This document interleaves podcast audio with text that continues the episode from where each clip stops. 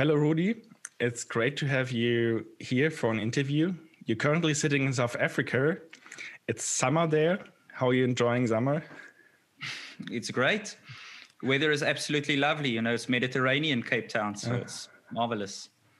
Yeah, Cape Town is uh, is a great city, and this leads me to my first question because your fund is named Desert Lion.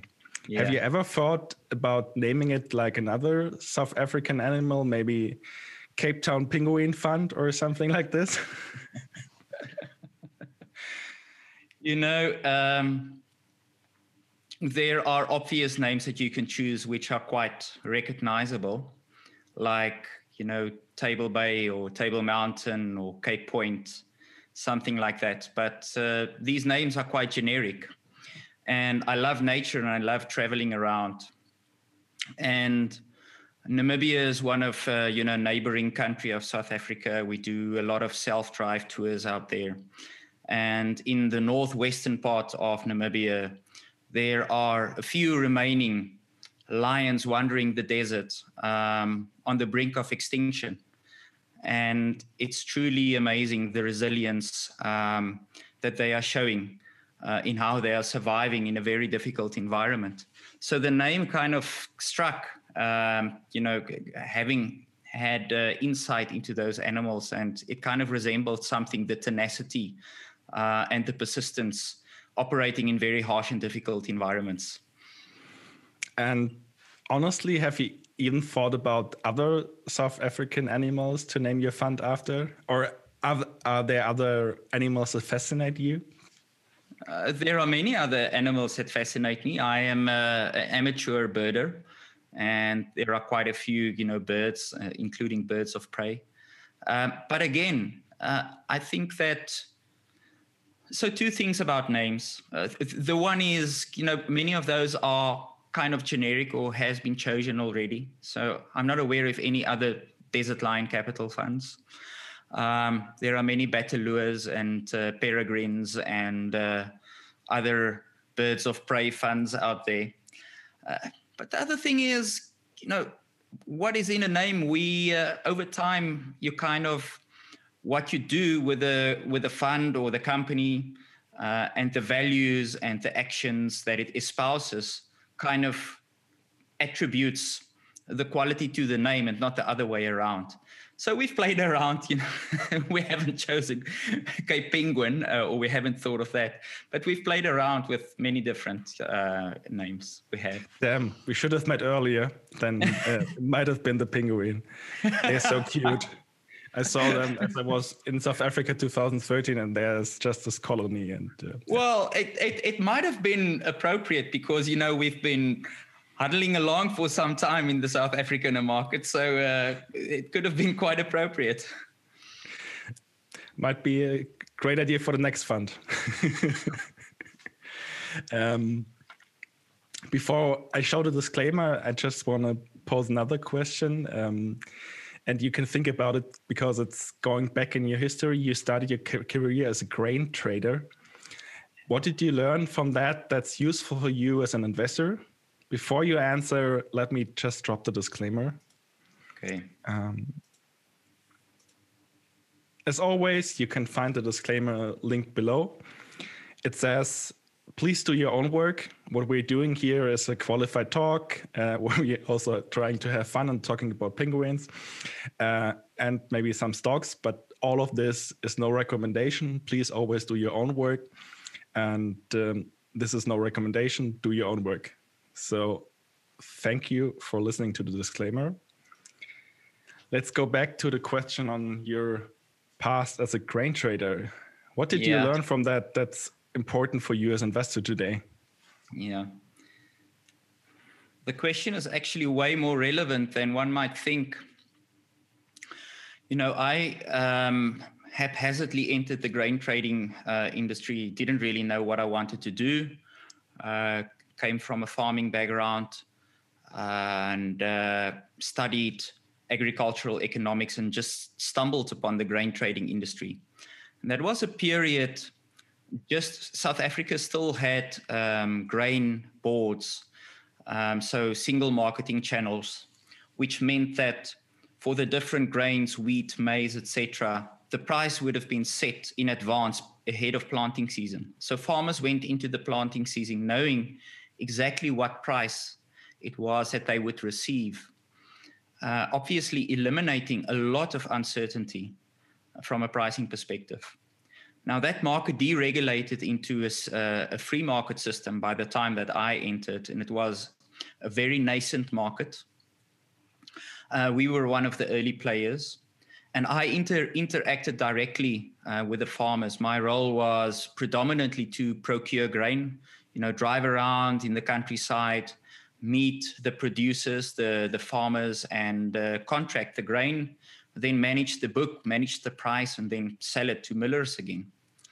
And the free market system, as you know, Tilman, is prices moving up and down every single day. And this was a major transition for farmers to offer them a price today, you know, say, I just just use index numbers, 100, and um, tomorrow the price might be 110. And farmers, you know, would have thought, you have done them in in somehow um, because the market moved up or down. And if the market moved down, you know, it's a psychological call option. If, if the market moved down, farmers would have told you that they made the right decision. But if the market moved up, they would blame it on you. So what I've really learned there is about human psychology. That's what I learned. I learned about temperament. I learned about psychological duress, emotional duress. Um, you know, I come from a farming background. So um, I've been on both sides of the fence, and farmers can be quite gruff and rough with you if they wish, especially if it's your their main income that you're dealing with. So we've learned a lot. I have really learned a lot about human psychology uh, and temperament there. Um, the other thing that I learned is uh, it was also my introduction into financial markets in the sense that uh, I was a regis- registered trader for futures, derivatives, options, etc.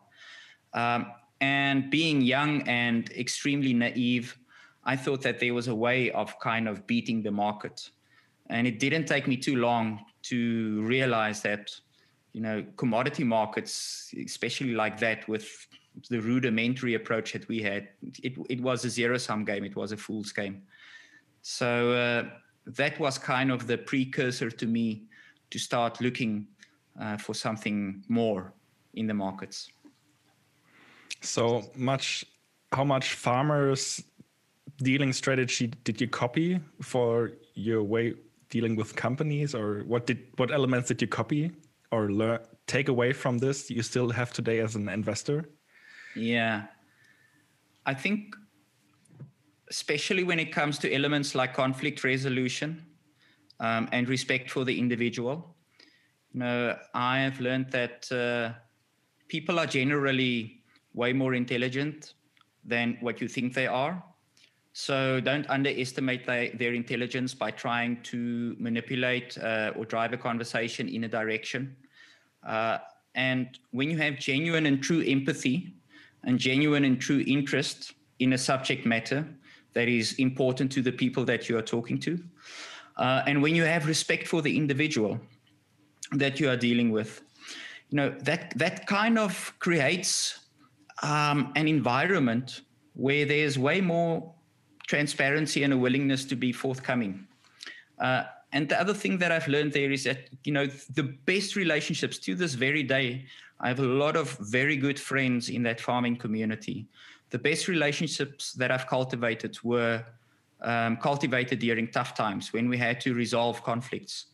Uh, and I think that, uh, you know, business isn't always smooth. Uh, I have learned a lot from the operational. I've been inside the operations of that business. I've had managerial roles in that business, and business is not smooth. Um, if you haven't seen the belly of the beast and and and the managerial side, and you just read, you know, the the company filings, the annual reports, um, it looks like you know this pristine, uh, clinical model that you can invest in. But it's haphazard, it's volatile. Stuff happens and there's there's friction and there's conflict to be resolved. And I've learned that about business to be understanding about that as well and more trying to assess how management is dealing with conflict, how management is dealing with challenges. I think that is something that I was able to bring along and have a reference framework um, when I evaluate management as well. It sounds like you already had a very interesting and also challenging career uh, as grain trader and in the grain industry. What made you bet on this this penguin we described, the South African market that's wanking along uh, through the last mm. years? I think it's since you started investing, not as, as a part time job, but since you started investing, it's up six percent per annum. Um, it's not that kind of big of a performance. So you you decided to bet on a career on investing in South Africa. What chance did you see here? Yeah. So I think I it was around 2018 when you launched the fund, but you started investing at 2013. Maybe you can yeah. add this too. Yes, sure. So a few moving parts here. Let's see if we can touch on all of them. Uh, let's start with the last part first. So the, the fund was launched in the Desert Lion Capital Fund, launched in April 2019. I have been managing outside capital since 2013. And over that period, you are correct that the South African market has only returned 6% per annum. Now, I have to qualify that by saying that the market, and I guess we'll get to that a bit later, you know, so inefficient and there are so many opportunities in the market that uh, we have been able to outperform that multiple times purely because of the structure and the nature of the market. So I would be the first to say that you know, if you look at the South African equities market as an entity, um, then I wouldn't necessarily say it is such an attractive opportunity to invest in. Um, I am not advocating going out, rushing out, and buying South African index trackers to anyone. Um, my background to your first part of the question, you know, what what got me interested and why am I playing in this playpen of the South African equities market is purely because that's where I cut my teeth. Uh, I started, you know, from that first introduction to financial markets of equity, uh, sorry, um, grain prices, um, trading on the derivatives market, moving up and down. Uh, I ventured out and I started looking at companies and investing in companies. And I first I bought my first company in or shares in a company in 2004, whilst I was still at Grainco and a grain trader, and that's where it really took off. You know, it was parallel to a process of reading about fundamental investing, and it just immediately the concept just clicked with me. The concept of being able to buy something for less than what it's worth uh, and the concept of exponential growth. So it's merely a function of where I've cut my teeth. At that stage, I didn't go and take a top down view and say, where are the most attractive uh, markets in the world to invest in? Uh, I did was right what was right in front of me. And over that period, you know, um, I made a lot of mistakes initially, but I cut my teeth from 2004 to 2013 for that first nine years, doing my own thing in the market. And what I realized is the market is so heterogeneous. You know, it's um, it's so dispersed. There are so many smaller opportunities of which the return profiles are not representative of the market return as general. That it kind of just fell on me that I realized that there is a huge opportunity here, which by definition will be overlooked um, or not identified if you just look at the SA market um, as a singular entity. Are you the only desert lion in this South African capital market? So, is, are there many other players that have the same approach like you have, or is the financial industry more conservative, classical, not looking for the way you look at stocks? Yeah. Excellent question. So let's let's talk about the structure of the market um, and take a step back. Now it's a relatively small market. We have about 325 listed equities, um, depending on how you define it.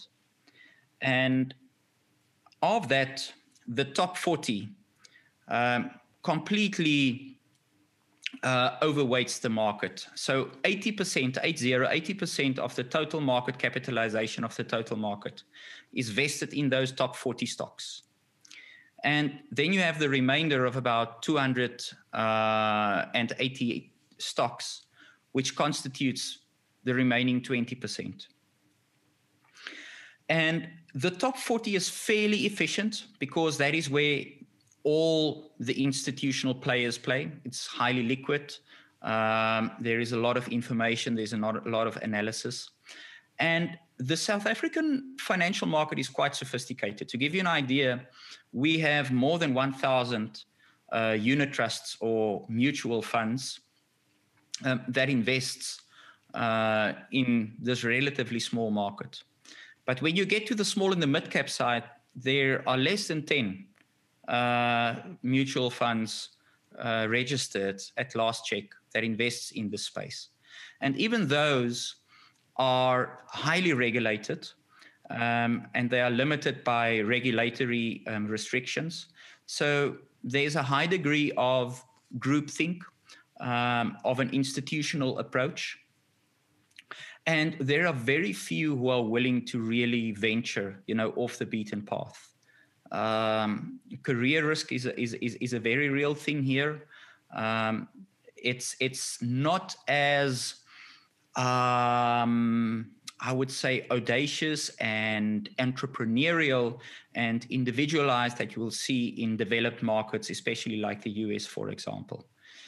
And then if you look at uh, you know the, the, the, entry point, I honestly there are a few individuals who manage their own family offices or who manage private companies whom I regard highly, who are very good investors in the SA market. But they do that for themselves and they do it unconstrained. When it comes to formal vehicles doing what we do, uh, I think that is what really separates us in that I am not really aware of any other US based funds that do exactly what we do um, in, in the SA market. So, um, you know, we, we, we, we follow a completely unconstrained mandate within the South African equities market.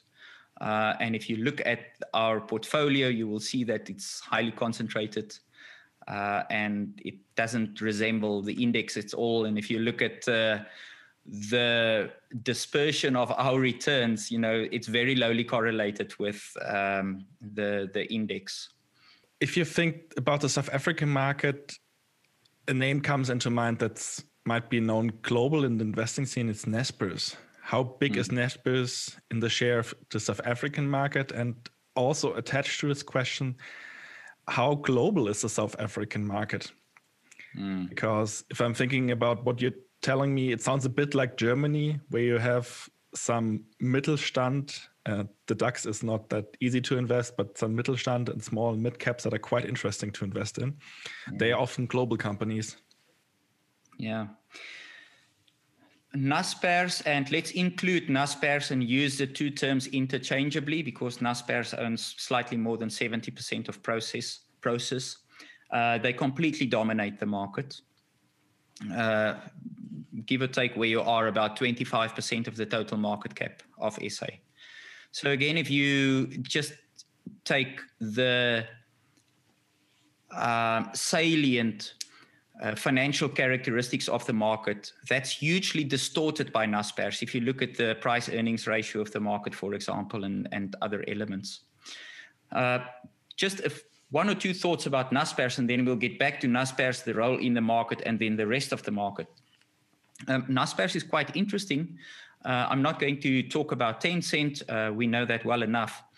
But it is quite amazing that Naspers, as a South African listed company, um, is a victim of its own success in the capital allocation that it has done.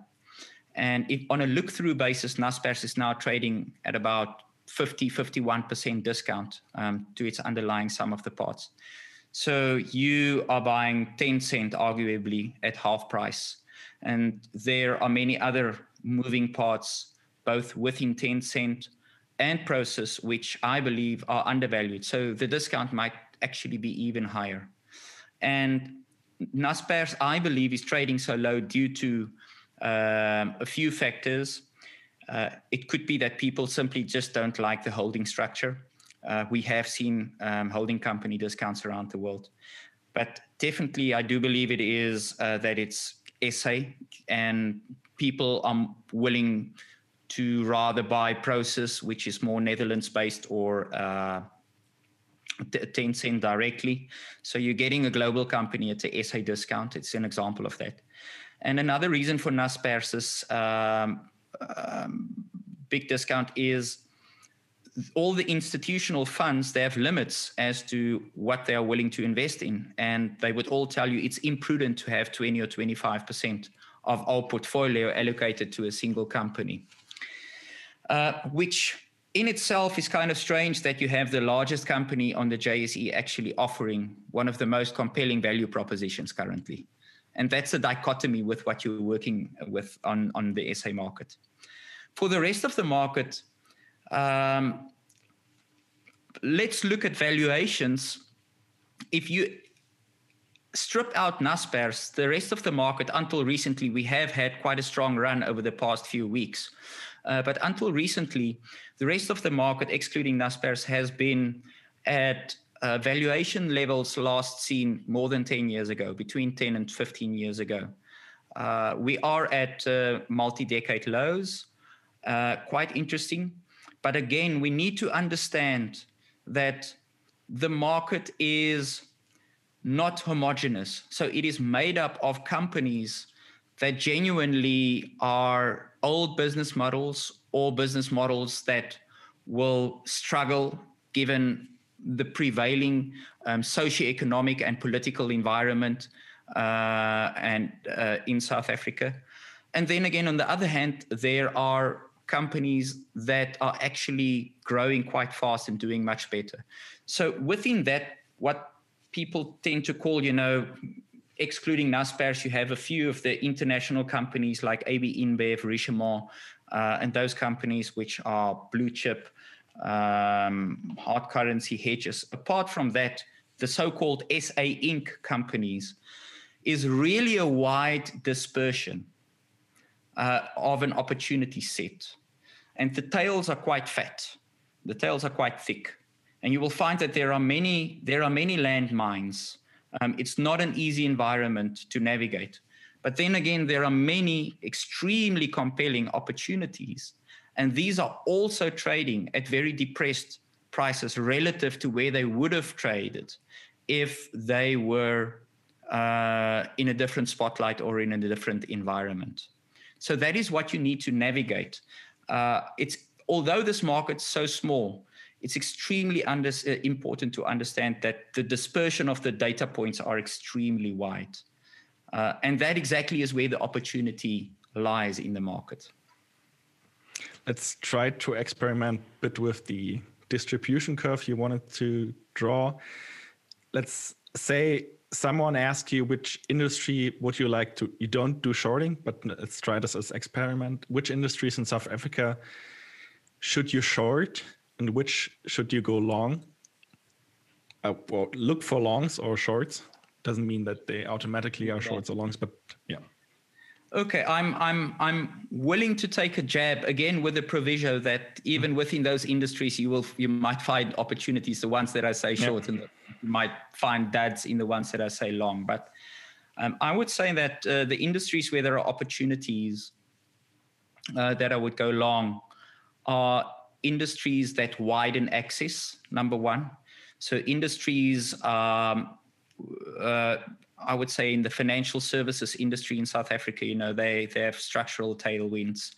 Um, education industry, um, the very very niched um, areas within um, the, the, the construction industry, uh, education, um, niched opportunities within mining, especially given the macro environment that we are going into now.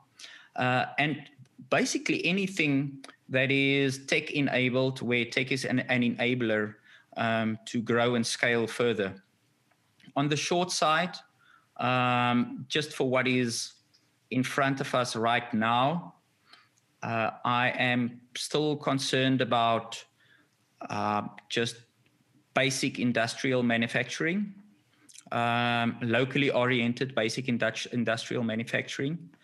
I am concerned about certain pockets of retail. The economy is struggling. Um, how big is the unemployment rate at the moment? It's high, depending on how you measure it, but let's say it's 30%. So it's a very high uh, unemployment rate, and we also have very high income inequality. Uh, and then uh, I also think, you know, we, we, have had quite a glut, uh, not a glut, but a very, very healthy, very strong supply of um, physical retail space. And I do think that physical retail space is also something that will be under pressure for some time to come. if someone would ask you for books to read about business in South Africa, what would you recommend? For the viewers, we will add some links yeah. to the books. So, so Tilman, let's let's just say to the viewers that uh, uh, your questions weren't circulated beforehand, you know, but I have listened to some of your uh, podcast, and I I uh, uh, kind of preempted this question. And uh, one of the books that I would recommend is someone who has inspired me quite a lot um, is Jannie Mouton. Um, he is the founder of PSG. And, uh, you know, it's just phenomenal. Uh, the book is not very eloquent, uh, but it is instructive in its raw honesty and its raw account of how he, as a true entrepreneur, but a capital allocator at heart, is what he actually is an activist capital allocator, have built up a business, started late in his life, you know, near 50s, uh, and built up a business that compounded at about 40% per annum over a 25 year period. Uh, just amazing. And he gives accounts into the various businesses that he invested in, etc. Uh, I think if you go a bit further back, that's more contemporary. If you go a bit further back, um, it's worthwhile reading up on people like Anton Rupert, the founder of the Rembrandt Group. Uh, it's also worthwhile, you know, unfortunately, he has lost most of his wealth now at the end of, uh, you know, his professional career. Well, actually, he was retired already, but towards the end of his life, Christo Wiese, a real trailblazer. Um, so, you know, you you might say or, or, or, and and again this is where there's this massive difference between what the average tell us the average is not inspiring but i can highlight a few individuals and success stories that are truly phenomenal um, of what people have achieved um, but that book is a, is, is a worthwhile read uh, to get a authentic south african flavor of the opportunities and how one can go about the opportunities you already mentioned uh, Chan- Jannie Mouton. Sorry, yes. I hope I get the name right. Uh, is one of the best capital allocators in South Africa. What are other great capital allocators? You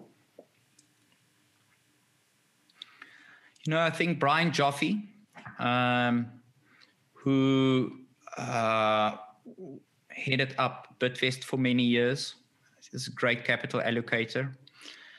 Uh, currently, in the contemporary environment, we've had someone, um, Andries van Heerden, who is heading up uh, Afrimat, uh, aggregate and construction materials company, uh, exceptional capital allocator. Uh, we have seen some a mining executive that's coming to the fore. He has made mistakes in the past, but I have to say, recently it seems like he's learned from his mistakes, and uh, um, the track record has been quite phenomenal over the past almost ten years, you know, eight years or so. Is Neil Froneman of Sibanye Stillwater. Um,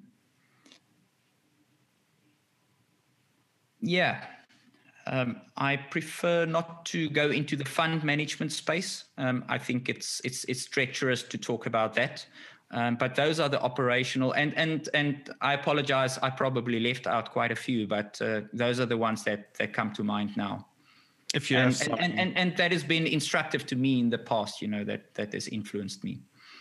if you have some to add, you can send me uh, sure. the names, and I will add a box to the transcript so can sure. people can see the addition. If we talk about capital allocation, we also have to talk about capital.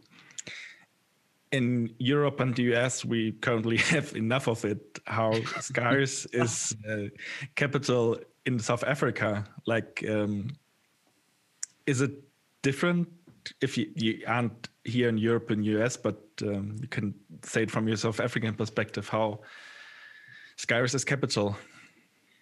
Very, and I think that's the reason for the opportunity. Uh, you know, for capital to truly function, it needs a hurdle. Uh, and the expected return on capital is, is uh, quite high in South Africa due to the limited amount of capital. What we have seen until recently, and I have written about this expected return of capital to South Africa, but until recently, until middle towards end of last year, 2020, we've seen over about a period of three years, three and a half years, a constant outflow of liquidity from the markets. And you have witnessed that some companies posting excellent results and regardless their prices just go down. Go from a 10 pe to a 8 pe to a 6 pe and that was on the back of indiscriminate uh, redemptions and withdrawals. And people are buy funds and people just exiting the market. You know sentiment is a fickle thing. Um, in the end it is it is true what ben graham said about the market that in the short run, it's a voting machine. In the long run, it's a weighing machine. Uh, but you know that fulcrum, those pivots need to be oiled, uh, and you need liquidity to oil it. Uh, otherwise, it can be stuck in the voting uh, status for a prolonged period of time. And we have seen that in the South African market, a constant withdrawal of liquidity for three, three and a half years. Uh, with that, obviously, it brings opportunities because you see this constant derating, derating, derating uh, to the point where capital is scarce. And now, you know, with capital flowing around in the world, with, I don't know, at last check, it's probably 18. How, how much is the negative yielding debt around the world now? Last time I checked was something like 17 or 18 trillion dollars. I don't know what. No but, idea. I don't care. yeah, but you see, that's that's crazy. You have that, and you have a South African total market that's about one trillion dollars, and you have global exchanges that are at very high multiples, and you have very low interest rates. And I get that. I mean, it's a reality with what we are dealing with. And then you're sitting with South Africa, which still has positive real rates ranging from three to six percent, depending on how far you go out the curve. Uh, we have inflation that's under control. Um, and we have high expected returns on our on, on our equities. So it is quite an anomaly that capital is so scarce, uh, and I think there are understandable reasons for it because people tend when people look at a South African fund it's difficult for them to evaluate the South African fund without taking a top down approach and looking at South Africa. And if you look at South Africa, you look at the headlines and uh, you look at the statistics, uh, the optics are not good. Um, you know, Tilman, we've had, uh, before COVID last year, we hosted uh, an investor trip for people globally. We've had fantastic people from places like Russia, Dubai, UK, US, fr- France, all, all, all over the world. And many of them have never been to South Africa or haven't been to SA for a long time. And I specifically asked them to kind of formulate a view of South Africa before they arrived. And at the end of the trip, I asked them to relay what their new impression is of South Africa. And, you know, without a single exception, uh, they were all blown away. They were surprised by the infrastructure, the quality of the businesses, etc. So um, it is a difficult sell. Capital is very scarce in SA. That is why the market is so inefficient. Um, so I have this dichotomy, this contradiction. On the one hand, the reason we can go off the beaten path and find opportunities that outperforms the market, um, you know, with uh, significant margins is because capital is, scarce. Uh, on the other hand, you have all these opportunities and you cannot really capitalize on them because you do not have enough capital. So it's a tightrope that we are walking. There's less capital available. Does this make the quality of the capital allocation in South African companies better? I did get a question from Twitter from someone. He asked, Why do South African companies seek poor international expansion instead of high cash generation and buybacks or mergers? How would you answer to this question? Yeah. No. The thing is, South Africans in general and this is not just a personal opinion that I'm espousing now. Uh, th- th- there's been quite a wide ranging um, uh, um, market survey that has been done on this. South Africans in general tend to be more pessimistic about the, com- the country than what the reality dictates. And they could be we, Germans. and and so you have the same problem there? Yeah somehow. Or in some and, parts of the country yes. Yeah. So so you would find that when posed with an opportunity to externalize a portion of your capital by investing offshore whether on a retail basis for an individual when he has an option to invest in a locally focused uh, vehicle or investing in an internationally focused vehicle, or when companies at a company level has surplus capital to allocate, they tend to pay quite a high level of consideration to externalizing some of that capital and to diversify from what their perceived risk of SA is and based on their perceived negativity towards um, SA. And the reality is that in the bulk of the cases, those who went offshore the investments didn't work out as well. And those who focused internally and focused on the opportunities that were here, regardless the terrible news headlines and what the media says, and the very real political uh, and socioeconomic challenges, they were able to still post very, very decent, more than satisfactory returns. So I do think to a large extent it is a function uh, of human psychology and being overly pessimistic at, at, at own, own home level. Another question about going abroad is why are some South African companies delisting from the local index and going to Europe or the US? Um, you mm. could hmm. think of Naspers and Prosus. Um. We we uh, that that is a very very good question, and uh, it's actually related to your prior question about the scarcity of capital. Um, we have many, especially in the smaller and the mid cap space companies. We've seen roughly between 40 60 dislist, uh, delistings over the past uh, two years or so and it is a function of you have these smaller and mid cap companies which are completely overlooked uh, they do have compliance um, issues, uh, or, or, just they do have to comply with all the regulations. So that's an additional compliance um, burden. And their stocks aren't rated. So they cannot use the market for what they want to use the market for. They cannot go to the market. I mean, what is the market function? What was the, the initial I- idea? The initial idea was to go to the market, to open it to the public, to get the public to invest in your company, to enable you to grow in a direction uh, when you don't have access to that necessary capital. And then also for the market to create a liquid platform where that can then exchanged and value can be realized. Now, for many of those companies, that function um, has very much, you know, been suboptimal over the past few years. So why stay listed if you have these regulatory burdens and your stock is trading at 20 or 30% what you deem to be intrinsic value? Um, a good question is why more of them haven't done share buybacks. I think two years ago it would have been a more reasonable or more valid question. Now they kind of caught up. Uh, I see many more companies doing share buybacks at depressed prices uh, or lower prices, We've also seen corporate action ramping up. We've seen a bit, a few take privates. Um, but it's a function of the market not attributing fair value to the companies. That's the main reason.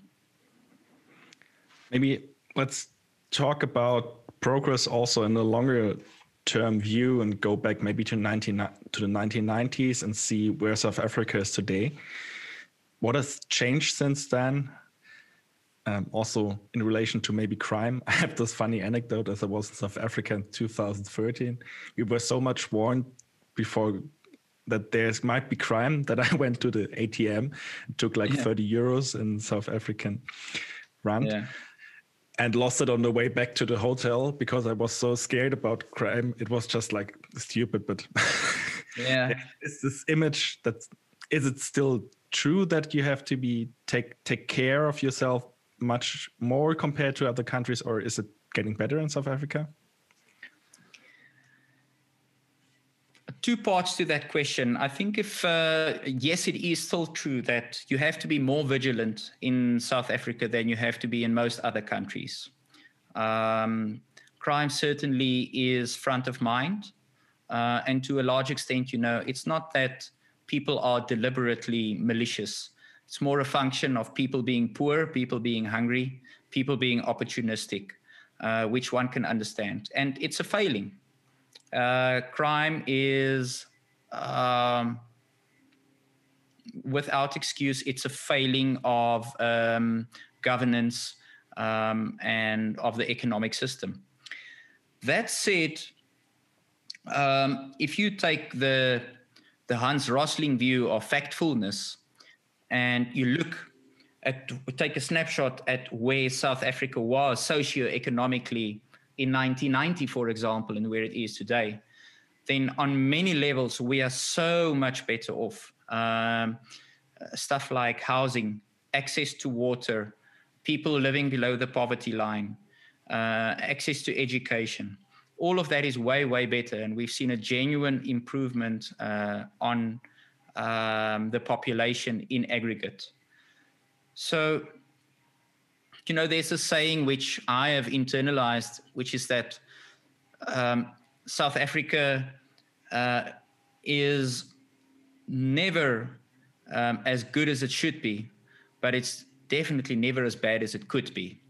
Uh, and South Africa has an amazing um, resilience and ability to continue to grow through crisis, from crisis to crisis.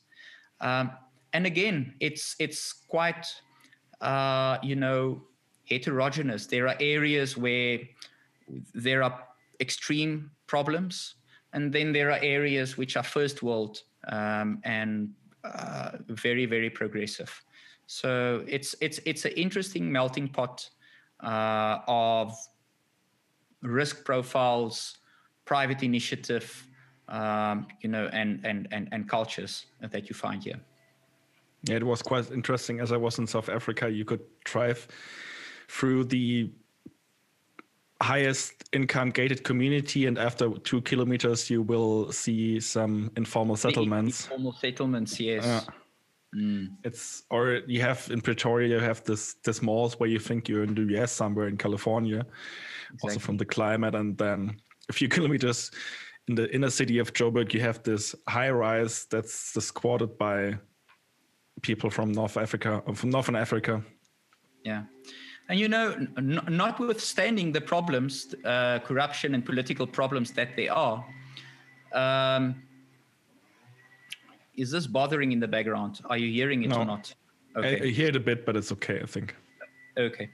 Uh, you know, not notwithstanding um, the, the corruption and the political challenges that we face.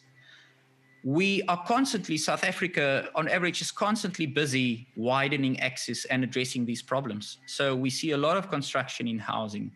Uh, we see a renewed drive into energy uh, and into better service delivery when it comes to that. Uh, we see infrastructure, you know, roads are being built, yes, I can take you to roads full of potholes, but I can equally take you to two new roads that are being built, and it's world-class roads. You know, it's not just a short-term solution. So um, growth is happening. Um, it's just South Africa is extremely, you know, the data points are so diverse. So you can whatever theory you have if you sit if you if you are a journalist um, you will find confirming evidence for whatever theory you have um, about south africa. And that is why i say that i can understand why people are skeptical about investing in a fund that invests in south africa if you do not understand the local nuances that sure there are area pockets of challenges but there are areas of massive massive massive opportunities which are completely overlooked. And this is just how granular it is you also have a mission of widening access for international intelligence or maybe not so stupid capital to south africa and you had have two seeds investors, Scott Miller of Greenhaven Road and Charles Royce, who is an expert in the small microcap space. Yeah. Have you have you gotten an impression from them what them made them finally invest in you and in your fund? What was the quality they saw there? I should ask them this themselves, but maybe you yeah. get an idea about this. You you should ask them that maybe I can relay the story, you know, the way I recall it, huh? uh, how this all happened. And uh, they were, uh, there was an exchange of letters between uh, Scott and I, which led um, to uh, some FaceTime, you know, a call like this. And Chuck is a mentor and a co-investor, um, a seed investor um, of Scott as well. So he was in the meeting and just it was it was a, an amazing conversation, truly, which was followed up by another conversation. Now, apparently, the story goes that after that second conversation, um, Scott and Chuck turned to each other and they said, "We look the environment. We like the environment. The fact that uh, you know it's inefficient, so you can make off the beaten path investments. We like where it is in the cycle. You know, it's completely depressed it's icky. No one wants to invest, and they are, you know, very good contrarian investors um, if the facts merit it. And um, we see an opportunity here, but we do not know how to invest in it. There's no formal structure that actually makes it ideal to invest in it. So apparently, they turned to each other and they said, Why don't we make it happen? and why don't we propose that we set this up and we will be you know use our local contacts and we will be the seed investors and Tilman, you know they um, i i believe um, are happy with what has happened given the context with which we have operated in so far and from my side i cannot be um, grateful enough and I cannot be praise them enough. You know, I've never had uh, partners that has been so supportive uh, and has played such a level of mentorship and and and and just support um, to the fund. Uh, oftentimes, you know, I it it it can turn out wrong and it can bring a negative energy or it can uh, distract you from what it is that you need to do. Um, but I really want to take my hat off to them. You know, they um, created an environment and facilitated in such a way that I can focus singularly in on, on what it is where I want to focus. Um, so it's just been an absolute great, great, great journey. You started your fund in 2019 and since then i think or you're showing your materials also your private accounts and in them you compounded capital at 17% per annum or something around that compared to the index that's compounded about 6% per annum. But 2017 you had a year where you lost against the index. I think you lost 10% but the index made 27% what happened there maybe you can yeah. shine some light on that yeah yeah um, just pure volatility. It's just if you if you don't index hug, it's going to happen from time to time. What happened in that particular year, you know, since since we've been going, um, and I'm not sure if I'm allowed to say this. If I'm not, let's just edit it out. But since uh, we started, you know, we're now in our ninth year. We have outperformed eight out of the nine years. And that particular year was the one out of the nine years when we under, underperformed. And we underperformed handsomely uh, in that year. And it was due to position sizing, where I had a quite a high uh, conviction, high, big position uh, in a certain company. And it the company was not overly expensive. Uh, we entered the company at about uh, 7 PE, trailing uh, earnings. The company was fundamentally a good company, but it was at the time where you saw this indiscriminate withdrawal um, from small and mid caps. And this was a company that was highly illiquid. And we've seen the withdrawals. Uh, and you know when you have such a high weighting and you see the company halve and it goes down from a 7 PE to a 2 PE, that's going to hurt your performance.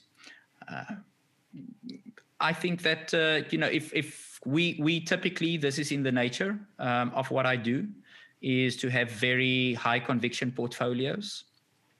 Try and know our companies very well. Uh, so have high conviction, high con- concentrated portfolios, and the ride is going to be lumpy. Um, that said, uh, over multi-year periods, the returns have played out satisfactorily. So it's going to happen. We're going to have massive uh, dispersions from the benchmark, and certainly we're going to have more more down years. It's going to happen again, absolutely. In the seven or eight years you're investing in a professional, semi-professional setup, what were the mistakes that you learned most from? So, so, so this is ironic. The the mistake that was most instructive is a company called Steinhoff, which you might know. Mm. Um, but we didn't lose money on it. We actually we made more than hundred percent. We made double our money on it. Uh, yet, uh, that was being lucky. You know, we invested in Steinhoff because we thought the price was attractive at that stage. And again, bear in mind, now I'm talking about 2013, 2014. So I've also evolved as an investor. I wouldn't necessarily do what I did then today. And I really liked um, the diversity of the company, uh, the structural tailwinds, the apparent structural tailwinds. The one thing is, it was a big company. There was a lot of moving parts. It was extremely difficult to do your due diligence on that company. So was, there was a lot to like, but it was tough to do due diligence. And then Christo Wiese, who uh, is one of the gents I mentioned earlier, and I had the highest admiration for, and had this almost, you know, impeccable track record of making extremely, extremely intelligent investing decisions in retail uh, became a massive shareholder in Steinhoff. And I, whether consciously or subconsciously, attributed some of the due diligence which I couldn't perform to the fact that he was an investor. So he was a he, he was proxy to, to to that due diligence, and there was a bit of a halo effect there.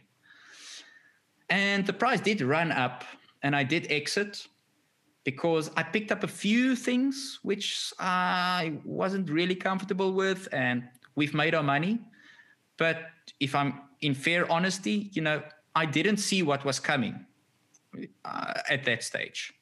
Uh, and if I knew, if I if, if I really did the deep, deep, deep due diligence, I probably would never have invested in the company in the first place. But I did because I saw this halo effect. I thought that the mere fact that a very reputable investor is investing in this company means that it should be okay. And for me, that was the biggest mistake, even though we didn't lose money on it. It was the biggest mistake and was the most instructive lesson that I learned. Doesn't matter how reputable the investor is, do your own work, do the deep delve. Um, everyone can make mistakes. Yeah, with the concentrated portfolio, you already mentioned you're investing concentrated. You have to do your own work for every position, and exactly, absolutely. And I mean, uh, yeah, that was instructive. Uh, and also position sizing. If you do have a concentrated position of ten percent or whatever, I mean, Steinhoff went close to zero, so not not not not worthwhile having that kinds of drawdowns or taking that type of risk. So it was very instructive lesson. How do you go about position sizing and also the selection that you say I want to keep it to eight till twelve positions is your sizing. Um, that means ten percent an average per position. How yeah. do you construct your portfolio based on the facts you have, and uh, what's your framework for this? Sure. Uh, so we typically would be invested in seven to 15 positions. We are currently invested in eight positions. And what I do is, you know, it's it's it's not a very elegant Excel sheet of, you know, very f- um, uh, formalized uh, d- approach that I follow, but I would try and explain it as follows there is a huge opportunity set out there. So what we do is our universe is not that big that we cannot keep tabs on most of what most of the moving parts or most of the companies that are in the opportunity set. And to each of those, you know, some of them I just deem uninvestable and I just don't consider them um, in my investable universe. So I um, eliminate them. Uh, and that would include these that are so-called go onto the two hard piles. And then for the rest that you deem are worthy of evaluating for the investable universe, you constantly try to keep tabs and um, that interaction between where the fundamentals are going versus what the price is doing. You know, those are the two main determinants on what you can expect for future returns. And I then construct what I call an opportunity cost curve. So if there is a business which I have a high degree conviction in that is likely to compound for 30%, that would be quite high up on the opportunity cost curve. And if there is a business that I think has a high degree to compound at 5%, that would be lower end of the opportunity cost curve. And I see that um, as the major um, dictating factor in how we construct um, our portfolio because I want the best of the best up at that portfolio um, curve. And then I will also weight according to that. So, regarding weighting, uh, the maximum position size that we can take is 20%. Uh, currently, but if it gets there and it runs, uh, we wouldn't necessarily trim unless uh, it's warranted to trim it. So we can let the position run. You don't and have to trim if it's getting to 30. No. So okay. what we say is we will not buy more beyond 20% is, is what we say. So currently in our portfolio, we have a position as small as 5%, and we have a position as large as 25%, a company that has grown into that. Um, and the allocation is according to, uh, we have an expected, I calculate an expected outcome and then i weigh a level of probability to that you know how much conviction do i have in that um, expected outcome? And if those two come together the more those two align the higher it goes and the higher the weighting goes. And the less they align or the more uncertain you know the smaller the position sizing or not a position sizing at all. And that then also informs how we might reposition or restructure the portfolio uh, if suddenly a strong player emerges that warrants a place under the top three or top four, uh, then we will rebalance the portfolio to give that. We constantly want to select from my definition of an opportunity cost curve. We constantly want to select the best of the best from that. And we want to position size it accordingly within a 7 to 15 position uh, portfolio. That's interesting, and it's very hard to get the right formula to make position sizing. Well, that's the thing. You know, you can you can. I've read Kelly formula, and I've read so many um, you know papers about position sizing, and then in the end, you put in the parameters, and you realize that it's all subject to to judgment in any case. So now, if if the Kelly criteria kicks out, but you should uh, put 55% of your portfolio into it. You're not going to do it. um, and it's because you know the inputs, the variables that you put into the Kelly criteria uh, to begin with might have been wrong or overly optimistic, etc. So um, it is a bit of a balancing act. There is judgment involved, and in that judgment, you have to be very cognizant of your own potential blind spots and biases and um, the risks that might be involved, and not being overconfident. In your talking about sectors, you already mentioned mining and education as partly interesting sectors in South Africa maybe we can try to get a general spotlight on these two sectors. What mining companies exist in South Africa and what mining opportunities are there? Mm. Firstly, let me give the disclaimer that I'm not a mining expert, uh, and we have some impressive mining experts in SA. Um, that said, I think we are in for a very interesting um, uh, cyclical trend and era for mining in SA that might just um, have many positive uh, knock-on effects.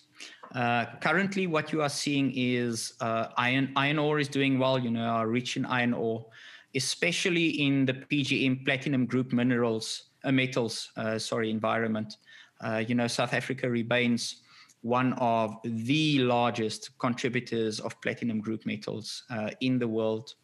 Um, the top three, uh, Impala, uh, Anglo American, and Sibanye Stillwater, uh, completely dominate the market. Very, very good operators.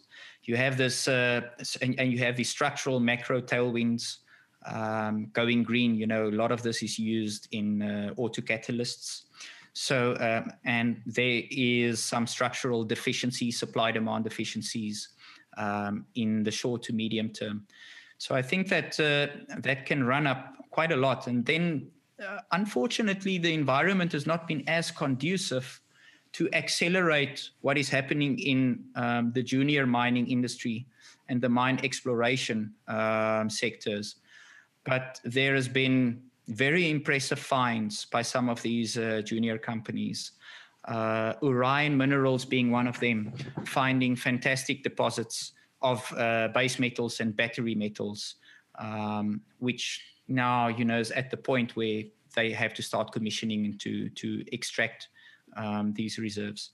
Uh, the the benefits are you know these are still um, a big sector of employment in South Africa.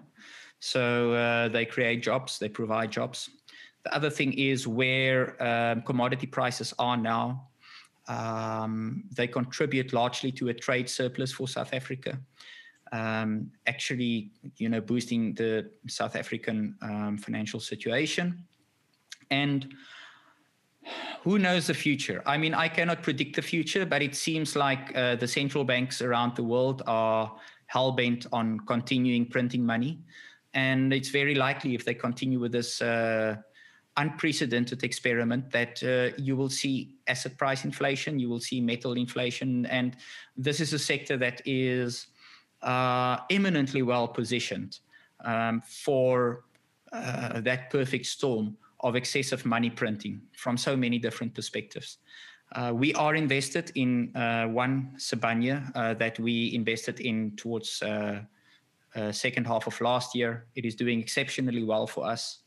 Um, and you know it's a it's it's it's a sector not without its ch- challenges but it's just the, the, the the quality of how they operate and the quality of the resources are quite impressive um, education we are invested in a company called Stadio uh, and also uh, in a private school called Curro through PSG and what we have is this is a prime example where the failings of government. You know, ideally, we would have loved seeing government giving um, access to everyone to good quality um, schooling and good quality colleges and universities. But unfortunately, the delivery of government has been uh, less than ideal. Uh, I'm putting that euphemistically. And this is where private sector can step into the fore and actually give a better offering uh, and below and behold, at a cheaper price than government can do it, and still make a very, very good margin. So we have huge pent up demand, uh, very big uh, mismatch, uh, supply demand mismatch, and that is growing every year. And uh, in something like Stadio, we are seeing where um, they are coming with a new approach to the market, multi-faculty, multi-mode, um, and um, they have multiple programs and they are inclined towards the world of work. So they actually go towards the workplace and ask them when they de- deliver the programs, what is it that you want to see in the graduates when they come out if you want to employ them? So uh, big opportunities in that, and you know, additional one would be um, homes, um, housing.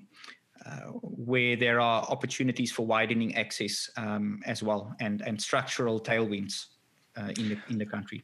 How are the demographics in South Africa compared to Europe or the US? The population is still growing strongly, or? The population is, we have 58 million people in South Africa. Population growth is not that strong, um, to be honest. Um, and you have huge uh, income inequality. So the bulk, you know, you have, uh, if you use the wider definition of unemployment, you have about 40% of people who are unemployed. You have a lot of youth, which is good um, for the future. Um, and then you have uh, the, the, middle income and the upper middle income class, uh, which is growing actually um, and is creating a lot of opportunities uh, within the economy and for private sector. One topic that comes for some investors and to mind uh, when thinking about the African companies are the car tracking companies. You have an investment in Cartrack. There's also MiX Telematics. What is interesting about these companies and why are they so strong in South Africa? Well, you know, the founder of of, of Cartrack, uh, Zak Calisto, apparently had uh, two cars stolen, and uh, his background is he was working uh, in the engineering department in Standard Bank, and he was working on. By that time was when cell phones were just introduced, and GSM technology, global system for mobile uh, communications, and uh, you realize that you can use uh, cell phone uh, towers, you know, to track objects. So for him, um, being having a statistical and uh, engineering inclination, uh, he went out and he started purely um, with stolen vehicle recovery, is what they did. And this is again one of those unique situations where um, South Africa probably developed a world class product by necessity because vehicle theft is, such a high um, occurrence which has then, um, you know, uh, grown organically and evolved into this amazing smart mobility SaaS company um, that is growing globally and organically currently and has 1.3 million uh, um, subscribers. Uh, they're processing 40 billion data points uh, on a monthly basis. Uh, 98% recurring revenue, you know, just an amazing, amazing, amazing business model uh, with such a compelling uh, value proposition for customers. Um, the return on investment, you know, the payback is, is quick, you know, one, two years payback uh, on return on investment.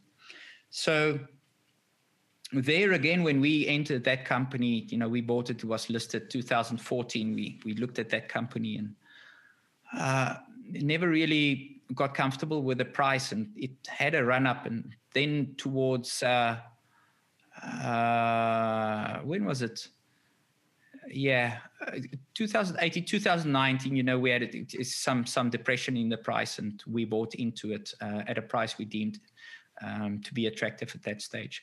But it's it's it's a truly phenomenal company that has done very very well for us. You know, since it listed, it's compounded at more than 35 percent. So that's since 2014. I actually believe it's going to accelerate Um, f- extremely good uh, managers, uh, Zak Calisto uh, and his partner being 80% uh, insider owners uh, and operators. Um, best best in industry returns on capital, you know, constantly posting returns on equity in excess of 40%. It's debt free. And what I like about them is, you know, they, they, they, they operate in an industry where a few winners will take most.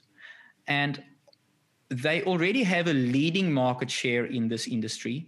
But the industry is so that the, the, the market is so large that their market share is still relatively small to, to the total market. And uh, this is exactly the type of companies that we like to invest in, um, where it's technology enabled, uh, where they can scale, where they have a very large market and they can use that technology to grow into that market. This is also a company, you know, where it epitomizes that concept of uh, scale economy shared, uh, where the more data you have, the better your solution, the better your solution, the more customers you get, the more customers you get, the more profitable you get, etc., uh, etc. Et so, um, and and you can get some of that benefit through the to the customers, and the flywheel just takes over, um, and it grows fast. And you know, this is a, a company that emanated from South Africa. Uh, about six years ago, only 6% of their revenue came from non South African uh, jurisdictions. Now it's about 30%, and within the next few years, it's going to be 50%. So it's it's truly a global company operating across five continents and 23 uh, countries.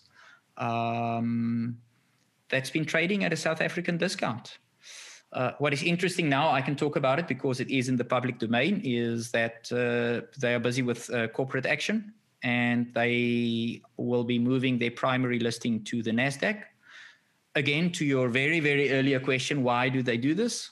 Because the shares were underappreciated. Um, and now I guess, you know, NASDAQ is a proper home for um, a based in industry, uh, smart mobility SaaS company. I think their share price will be uh, appreciated there. Help me understand what have they done technology wise to come from a car tracking company to this software as a service uh, mobility company? Yeah yeah so it, it it's it's start you know it's a gradual process it's a very very gradual process um, there's this beautiful concept that i heard from Josh Wolfe once where he said if you ask anyone how they got to where they are now then in retrospect, they will give you a beautiful linear account of exactly all the events that happened that brought them to where they are. But, you know, a priori, when you are there in the moment, you just don't know. All you, all you do is you are faced with randomness and optionality, and you, you take whatever you choose and, and, and what is dictated. And to some extent, you know, that is the benefit of having such um, uh, an agile and intelligent and fanatical uh, management team.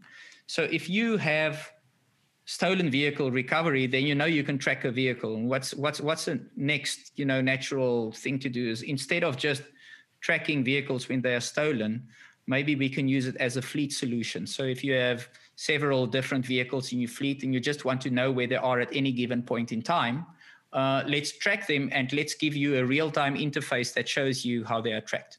And now suddenly that opens the doors to so many other things that you can do because now we can add some hardware to that vehicles and we can say well let's look at the fuel efficiency. Um, let's look at the maintenance. And if you have cold storage in the back let's put in a few monitors and uh, do real-time tracking of uh, the temperatures in the cold storage uh, in in the trailers that you have there. Let's look at the driving behavior. And then suddenly you can uh, do maintenance schedules. You can add on um, cost accounting software. Uh, you can uh, do optimal routing, uh, accident uh, detection. Um, you know, it, it just it, it, becomes endless, and it becomes more and more sophisticated as they go. Constantly, they're constantly just layering. And what they did, which truly differentiates them, in the sense that they did this faster and better than anyone else, is having one cloud-based one solution fits all for everyone. Doesn't matter how small or how big you are, and you can simply through your subscription you can elect how much of the solution you want uh, or how little of the solution you want. Uh, but they essentially have one offering with you know elements where you can opt in and opt out and have um, the, the pricing. That sounds quite interesting. And and, and and and it's a constant. Sorry, Tilman. It's a constant evolution. You know, now they are thinking about. Um, uh, not thinking it's it's actually happening so they have an insurance department so they are now an insurance aggregator because they have all of these data points uh, and they can act as that uh, another opportunity for them going forward is um, you know used vehicles um, market platform uh, the the traditional old method of buying a used vehicle if you or i want to go out and buy a used vehicle five years ago is we look in the media, we go in Gumtree or whatever the online site is, and we look for it, or we go to a secondhand trader and we look at the car. Uh, and we decide whether we like it or not. We can do an inspection. But the reality is, we have no idea how that car has been driven and whether we've been lied about whether that car has really been in an accident or not. If you buy a vehicle that's come through the Cartrack ecosystem, it's been tracked the way it, it, has been driven, the maintenance that has been done on it, whether it's been in action, where it's been driven, every single granular detail of that is in a log. So it brings so much transparency in dealing with cars. Um, and it's just another example um, of their expansion opportunities. That sounds quite interesting. And there many opportunities and access to many other market. Another topic that also came through Twitter is the access to financial services. Um, yeah. That's an interesting topic if you're thinking about a growing middle class in a country with not that already grown out institutions. Some people ask about Bitcoin um, mm. as an access uh, tool for financial services in South Africa. You have Capitec in your portfolio. Yes. Why is this bank interesting for access? Definitely. So, spot on the con- concept of widening to access. I think that is one of the main thrusts um, of Capitec. You know, Capitec, the banking industry in South Africa used to be dominated by the so called Big Four. And Capitec realized that there is an opportunity to come in as a late entrant and disrupt the way things have been doing and deliver a better service, a more customized service, widening access to more people who are unbanked or underbanked, or maybe are banked but not truly served um, by the competitors, and doing that at a very, very affordable price and you know it's it's it's phenomenal if you see the stellar growth of Capitec. It is the fastest growing bank in South Africa. Um, they have the highest customer satisfaction score in South Africa. They have uh, the best digital banking app in South Africa. They have this extreme, um, energetic focus on technology on data analytics, employing the best machine learning and AI uh, in utilizing their data. When it comes to uh, uh, customizing products uh, so that the customer gets a very, very quick or instantaneous customized um, solution um, to deal with. And uh, it's it's still coming from a very low base if we quickly look at the the banking environment in in SA, there are about 30 million um, banked people in SA, and the total bankable um, population is about 38 million people. So there are still 8 million people who are unbanked or underbanked. Now, Capitec has about 15 million uh, client accounts. So by client accounts, it's already the biggest bank in SA. But many of those accounts are once over accounts or secondary accounts or third accounts, people just checking it out. if you measure it by primary banking accounts, Capitec has about 4 million out of a total banking population currently of 30 million. So it's relatively low, but that is growing at an exceptional pace. And it's growing because of their service delivery and because of their price point and because of their simplicity. To give you an idea, I have my wallet here. Tilman, here I have the Capitec. I'm now Capitec uh, private um, or, or, primary uh, bank client. And I have been in the branches recently dealing with them. It's absolutely amazing. You know, everything is biometric. Uh, I didn't have to use a pen and paper to sign it all. It's completely technology driven, uh, using biometric eye scanning, biometric fingerprinting, and efficient, quick, simple service. And to give you an idea, I don't know what do you pay all in, you know, for your bank account. Do you have any ideas what your monthly bank fees are? Zero because I'm very price sensitive. yeah. But truly zero? Depends I mean, on so the credit card. If I pay if I want to get cash from some ATMs in no, the US or so. I understand. But yeah. on your saving or your checks, checking accounts, so you don't pay any management fees or anything like that. Five euros with one account, I will cancel, but that's it. Yeah, okay. but it's All it's right. it's the German banking landscape is very competitive in this this area, which which is great and completely you know different from the US environment. So my banking fees uh, are five rand a month, you know, which is like what is that? It's 40, 40 cents. yeah, 50 cents, something like that. Yeah, 35, 40 cents a month. So it's very, very cheap.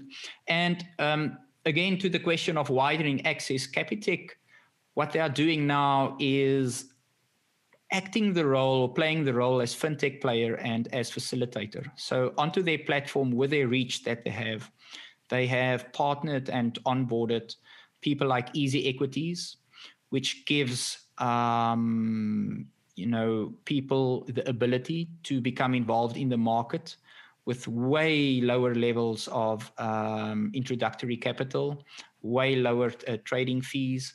Um, so that gives them access to that. Um, they have partnered with um, people in the home loan space. They're expanding into that.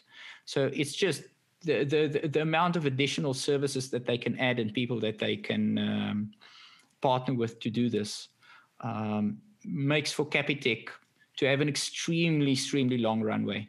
Uh, currently, they only serve about 6% or they occupy 6% of the total retail market in SA. So there's a lot to go. Um, and, and, and, and maybe just this one anecdote, you know, about Capitec relative to the other banks, because I do think there's this fallacy where people tend to lump Capitec within the other banks, and then they purely do a peer comparison, and they say, "But Capitec is ridiculously expensive. Why should we buy it?" And the reason is Capitec is a completely different animal. Um, you're not comparing apples with apples, um, and and and Capitec's growth uh, comes from a much lower base. If you take someone like FirstRand, uh, First National Bank, uh, the CEO, sometime at the AGM, he said, "You know, for us." to grow at 20%. Capitec is growing at 20 plus percent per year, uh, the earnings.